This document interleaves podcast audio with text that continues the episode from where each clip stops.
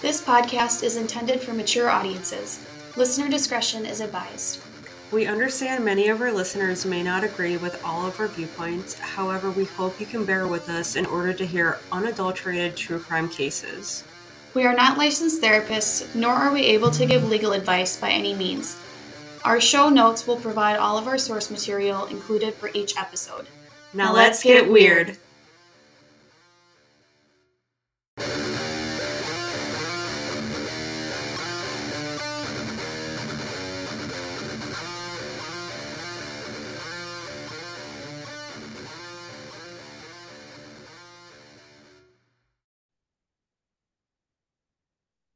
Welcome back to another episode of All the Sins Worldwide. I am here with a very special guest. I'm super excited to be talking about the Stacey Colbert 20 year old Ohio cold case. First and foremost, I would like to thank our special guest for taking the time to come on and spread awareness on this case with us.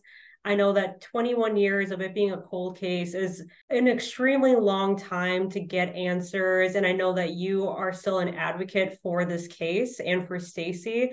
So I would like to introduce Paula. You are Stacey's sorority sister, which is amazing. I read your involvement in the articles. Thank you. Thank you. And, you know, just on behalf of Stacey's family and her friends, I really want to tell you how much we appreciate you taking the time to hear about Stacey's case and spread awareness um, because the main objective that we have in all transparency is that we are absolutely convinced there is someone who knows what happened to Stacey and we need that person to break their silence and come forward. And so any way that we can get the word out we just really appreciate it so much.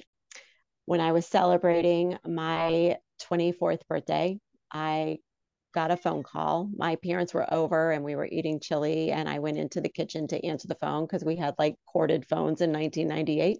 Yeah. And um, I answered the phone, and it was a friend asking me if I had seen or heard from Stacey recently. Mm-hmm. And I told her that I hadn't. Um, you know, I, I hadn't seen her in a few months. And um, I said, "Well, you know what? I do remember another another mutual friend telling me Stacey was going to be going out to where she lived. She was living out on the East Coast."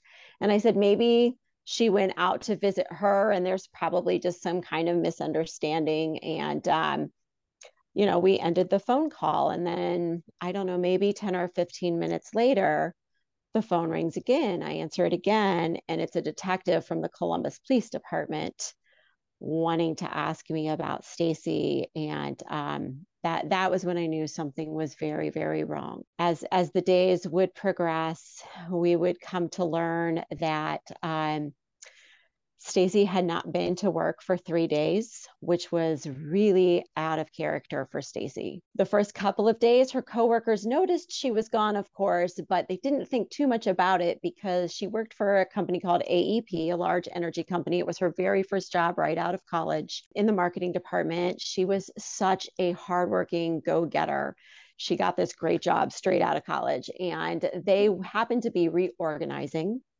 at this time. So desks were being moved around.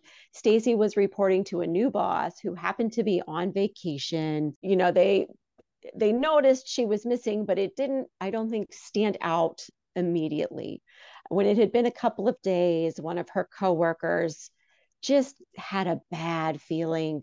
And so she tried to call Stacey's boss to see if maybe Stacey had left a voicemail um, and at the time, I mean, cell phones, we had cell phones, they were pretty new, but we still mostly used professional phones. So if Stacey were calling off work, she would have called her boss's phone in the office and not her boss's personal phone. Got it. So this coworker got a hold of the boss and said, Hey, can you call and check your voicemail to see if Stacey is sick. The boss called, there were no messages from Stacey. And that's when this coworker knew this is not right. Right yes, even though she had not been working there for very long, it had just been a few months, she had been there enough for them to know this was not like her. She would stay late when she needed to stay late. Like she was very professional. And so this coworker then called Stacey's sister um, Danielle, who was the emergency contact. And uh, Danielle tried to call Stacey. She had left her a voicemail. And um, when she got off of work, Stacey still hadn't called her back. So she went over to Stacey's apartment and she found Stacey's door was not open per se. It, it was closed, but the, the door wasn't locked. Okay. Um, and so she went inside of the apartment and immediately knew something was very wrong and she called the police right away. Oh my god, that's terrible. Um yes, and I to this day I I don't know I don't know what what she saw in that apartment. So that must have been just an eerie feeling that she's not there but everything is still in place.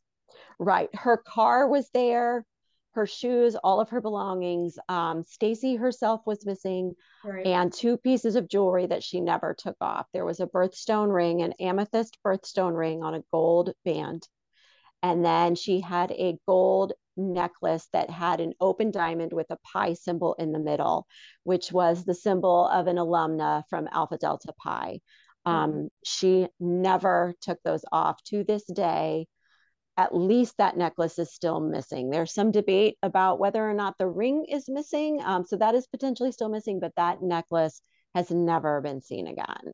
Okay. Um, so um, Danielle then started calling friends to find out what was going you know if anyone had seen her and once we all realized she was gone our friend that lived on the east coast um, she came in and started organizing out of the sorority house. I wouldn't necessarily call it a search, but like an awareness campaign.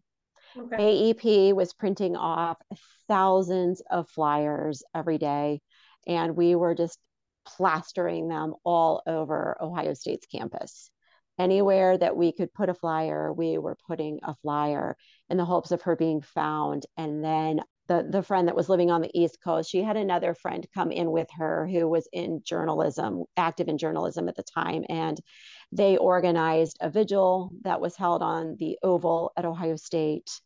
Um, you know in the hopes that maybe somehow you know somebody would come forward with some information and of course the police were there because often killers will come to those sorts of things. Yes. So they were there observing the crowd very carefully. No arrests were made that night. Days turned into weeks turned into months turned into 25 years and her killer is still out there.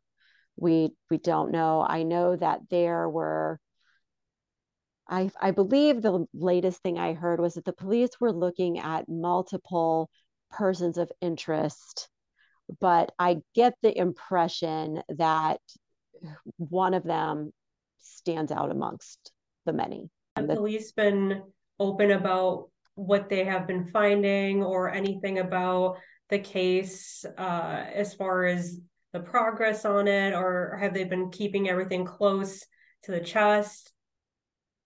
Um, a little bit of both.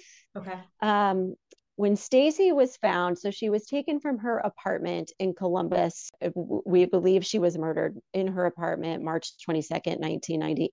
Mm-hmm. She was found six years later in Delaware County. Her just her skeletal remains, everything else was gone. Clothes were gone, everything was gone. Um, 70% of her bones remain. The police believe that animals probably carried off the rest of them over time. Um, but when that when her remains were found, she switched from being a case in Columbus to being a case in Delaware County. Okay. Um, which really was, you know, as as fortunate as anything could be in this situation. That really was kind of a fortunate twist for us because homicides in Columbus are, you know, a dime a dozen. There oh, are wow. so many, and the, the detectives are so overworked. Delaware County is not that way. Okay. It is a large county, but it's it's very rural. Lots of farming there, and she was found on the edge of a farm. I seen that she was found like on a state road, like a highway road, or somewhere off of it, and by a hunter looking for his lost dog. Is that correct? Yes, that is correct. Um, it was a, I think it's a, might be a two lane highway. I've never personally been able to bring myself to go there emotionally. I just don't know why, but We have another very brave friend who has been there a couple of times. I think it's a two lane road, but I could be very wrong about that. But she was, her remains were in kind of a wooded area off of this road near a creek.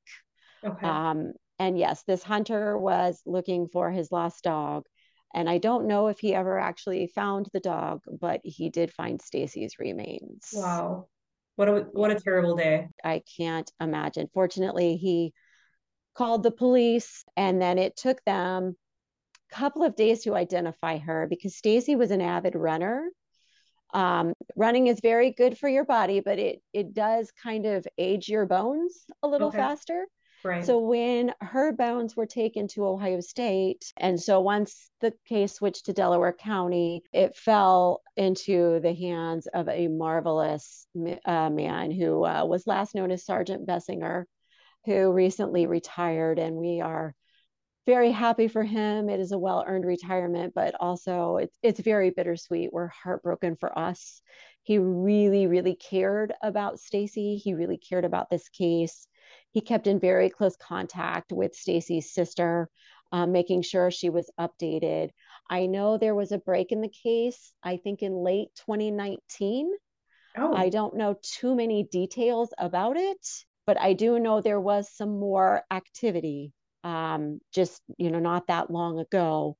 Um, but I don't know too much about what has gone on since then. And from what I read, I, I read that a neighbor in her apartment building actually heard her screams in the middle of the night. And then that neighbor didn't go and do anything, didn't call the police, and went to go check in on her the next day. So I'm wondering why there was the next day there wasn't any phone calls to the police if he went to go see if there was anything wrong because you said there was like oh, it was like 3 days uh, after she was deceased that her coworkers was calling and digging into what was going on correct? Yes that is that is correct. So it was actually the now while the news articles only talk about the man it was actually a man and a woman. Okay. um, i don't know if they were married or not but they lived above her. They did hear what initially the man described as horrifying screams around i think three in the morning that were so awful he couldn't get back to sleep, or neither of them could get wow. back to sleep. He did not call the police because he had parking tickets that he didn't want to be held accountable for. So that's wow. why he did not call the police. Um, that's why they chose not to call the police. The next day, he did go down to check on her, kind of. My understanding is that he sort of knocked on the door and called out to her and noticed that her door it's described as open, but I don't know if it was physically open or if just the doorknob turned open. Right. And he saw that her cat was walking around outside of the apartment and he was a kitten, very young kitten that Stacy kept indoors. But he still he didn't call the police. It it really is. You just kind of wonder what might have been if mm-hmm. if they had called. And it, that's a futile thought. It's a dumb thought, but late right. at night sometimes it's it's hard not to play through the scenarios of what what might have been. Right. Was there any dna recovered that you know of? I don't know. Stacey's apartment eventually the complex demanded that we get all of her things out of there. Okay. um understandably. So when we went to move her out one of the things that we noticed of course in addition to like fingerprint dust every place was there was a large piece of carpet missing.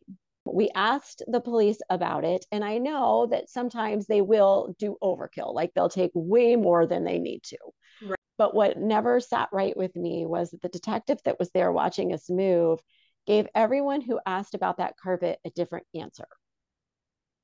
Um, some, he told one of us it was cat blood. He told someone else it was cat poop. He told someone else that there was a little bit of Stacey's blood on it, like she had maybe been clipping her toenails or maybe cut herself shaving. So I don't know. I don't know if there is DNA. I'm told that there's not, and I have no reason to believe that the police are lying. Right. Um, so I don't think that. I I think it's possible, but maybe not enough. I don't, I don't know. Right. The family of Stacey, you as her friends, as her sorority sisters are doing right now as advocates for her and her case. We have started um, a campaign that we're calling Finishing Stacey's Fight because we know that she fought with everything she had to survive that night. Didn't go the way that, of course, we would have liked, um, but that fight's not over. He's still on the streets. And so we are on pretty much all social media platforms at this point. We are on LinkedIn, we are on YouTube. We just started a TikTok last weekend, uh, Instagram, Facebook, Twitter, X, whatever it's called these days. We were on just about every platform and growing in numbers of people who are looking at this information. I've been actually really intentional about trying to attract Swifties because they're really good at code breaking. They're good at looking for clues and solving things. So I keep using a lot of her music. It hasn't been very successful yet, but um, I, I keep trying. I keep trying to attract their attention to see if maybe they'll dig through all of the articles, especially on our Facebook page. We have hundreds of articles with information and if they ever want to solve a puzzle and use their Taylor Swift code breaking skills, like yeah boy, have we got something for them. Right. Did she have a boyfriend at that time or anybody that she was seeing?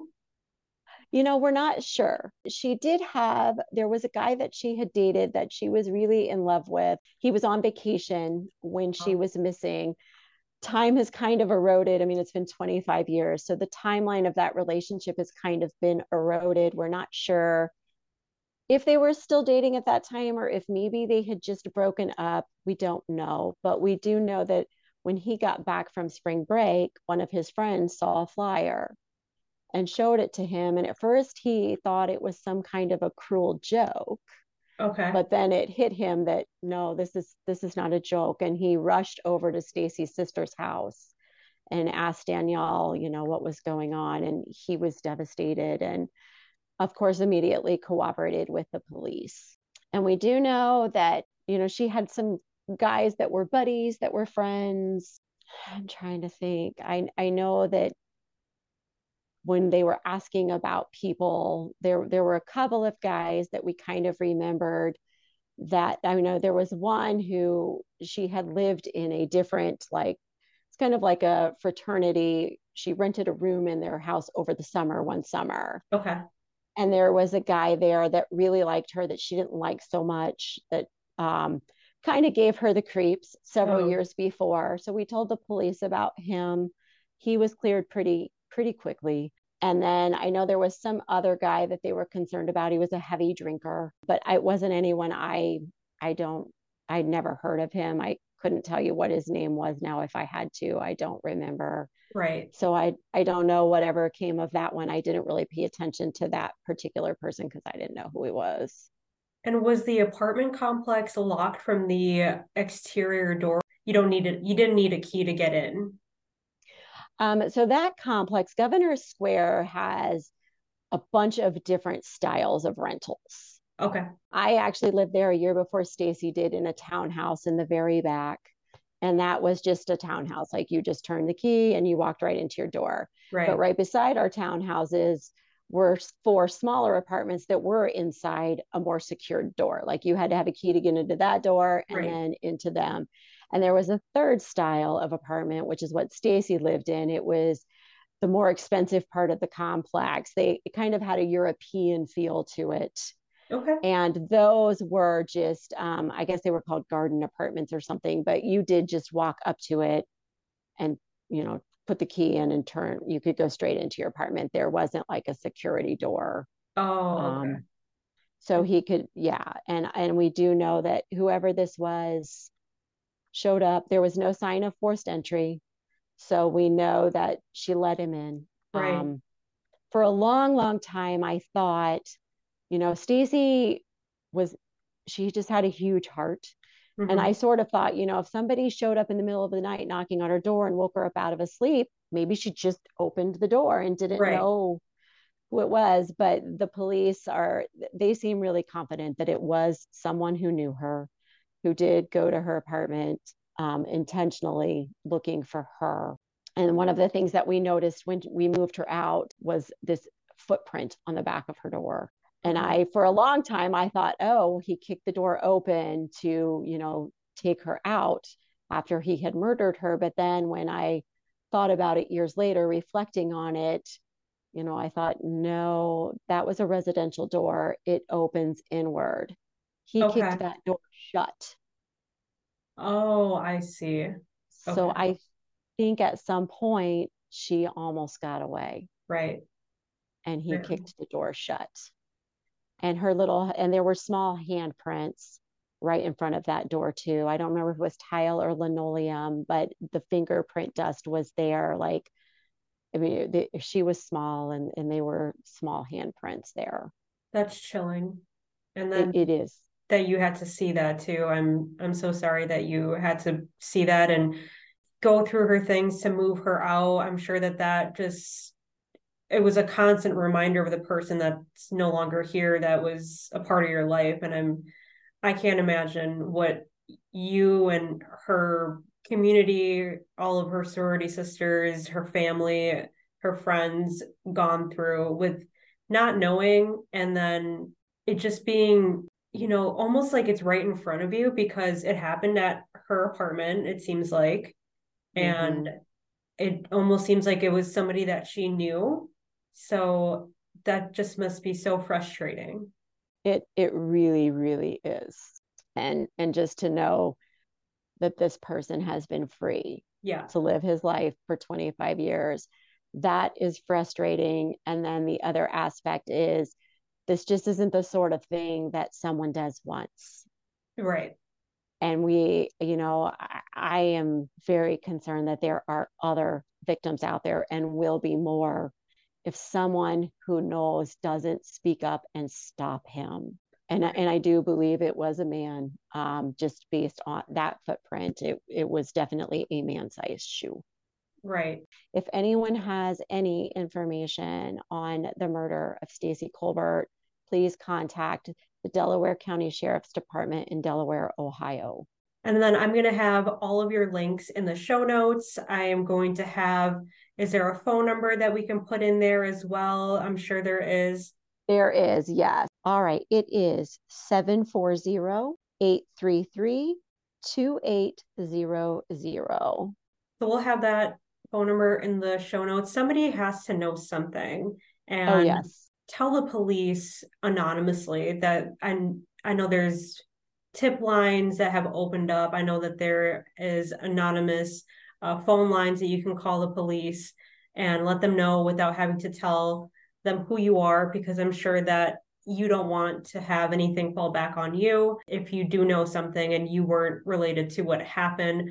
So I know that with it being this long, people talk. A beautiful person doing nothing wrong in her life. She was doing all these amazing things. I I read that she landed an internship at the 1996 Olympics in Atlanta, yes. which was amazing. Yes. So she was just a go-getter from what I've read. I'm sure you can attest to that.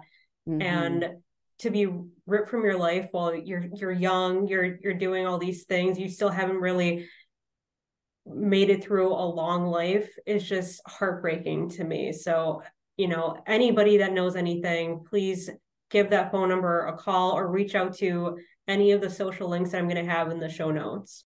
That's that's wonderful. Thank you so much. We really really appreciate this and we really appreciate anyone coming forward with any information even if you think it's small or insignificant and you've held on to it all this time because you think it's nothing like let the police decide if it's nothing. Like right. give them a call and let them make that determination because sometimes it just takes the tiniest bit of information to complete the puzzle for them to say okay now we know who it is and to get him off the streets. Exactly. I know that a lot of cases have been solved that way of somebody thinking, oh, well, my boyfriend came home late and he was drunk and he was covered in mud. And I thought that was super weird. And I've been thinking about this for years and years. And then finally they say something and then that closes a case, you know? And it's just yes. small things like that that can really lead to bigger, bigger things and solving cases that people don't really realize.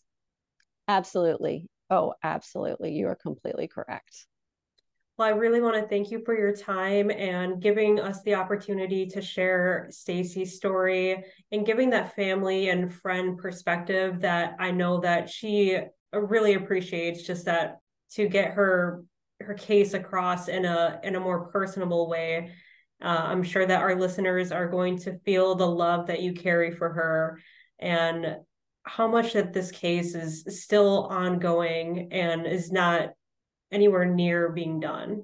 Yes, absolutely. The Stacey's fight is not over, but we're going to finish it. We are going to go down swinging. So thank you. We um we're not we're not giving up. We're not going anywhere. All right. Thank you so much, Paula. Thank you, Mims. I appreciate your time.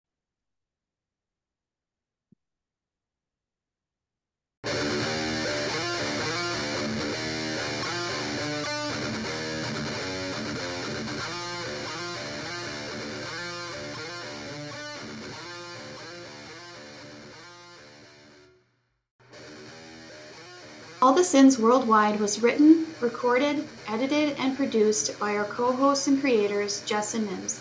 We truly want to thank our listeners, collaborators, friends, and family that continuously support us and for all the love we receive. If you enjoy our show, please give us a glowing review and rating on Apple Podcasts and Spotify. Also, follow us on Facebook and Instagram to see what we're up to and email us your sinner tales at allthesinsworldwide at gmail.com. Episodes of All the Sins Worldwide are available wherever you listen to podcasts, so make sure to subscribe and like us on your favorite streaming platform.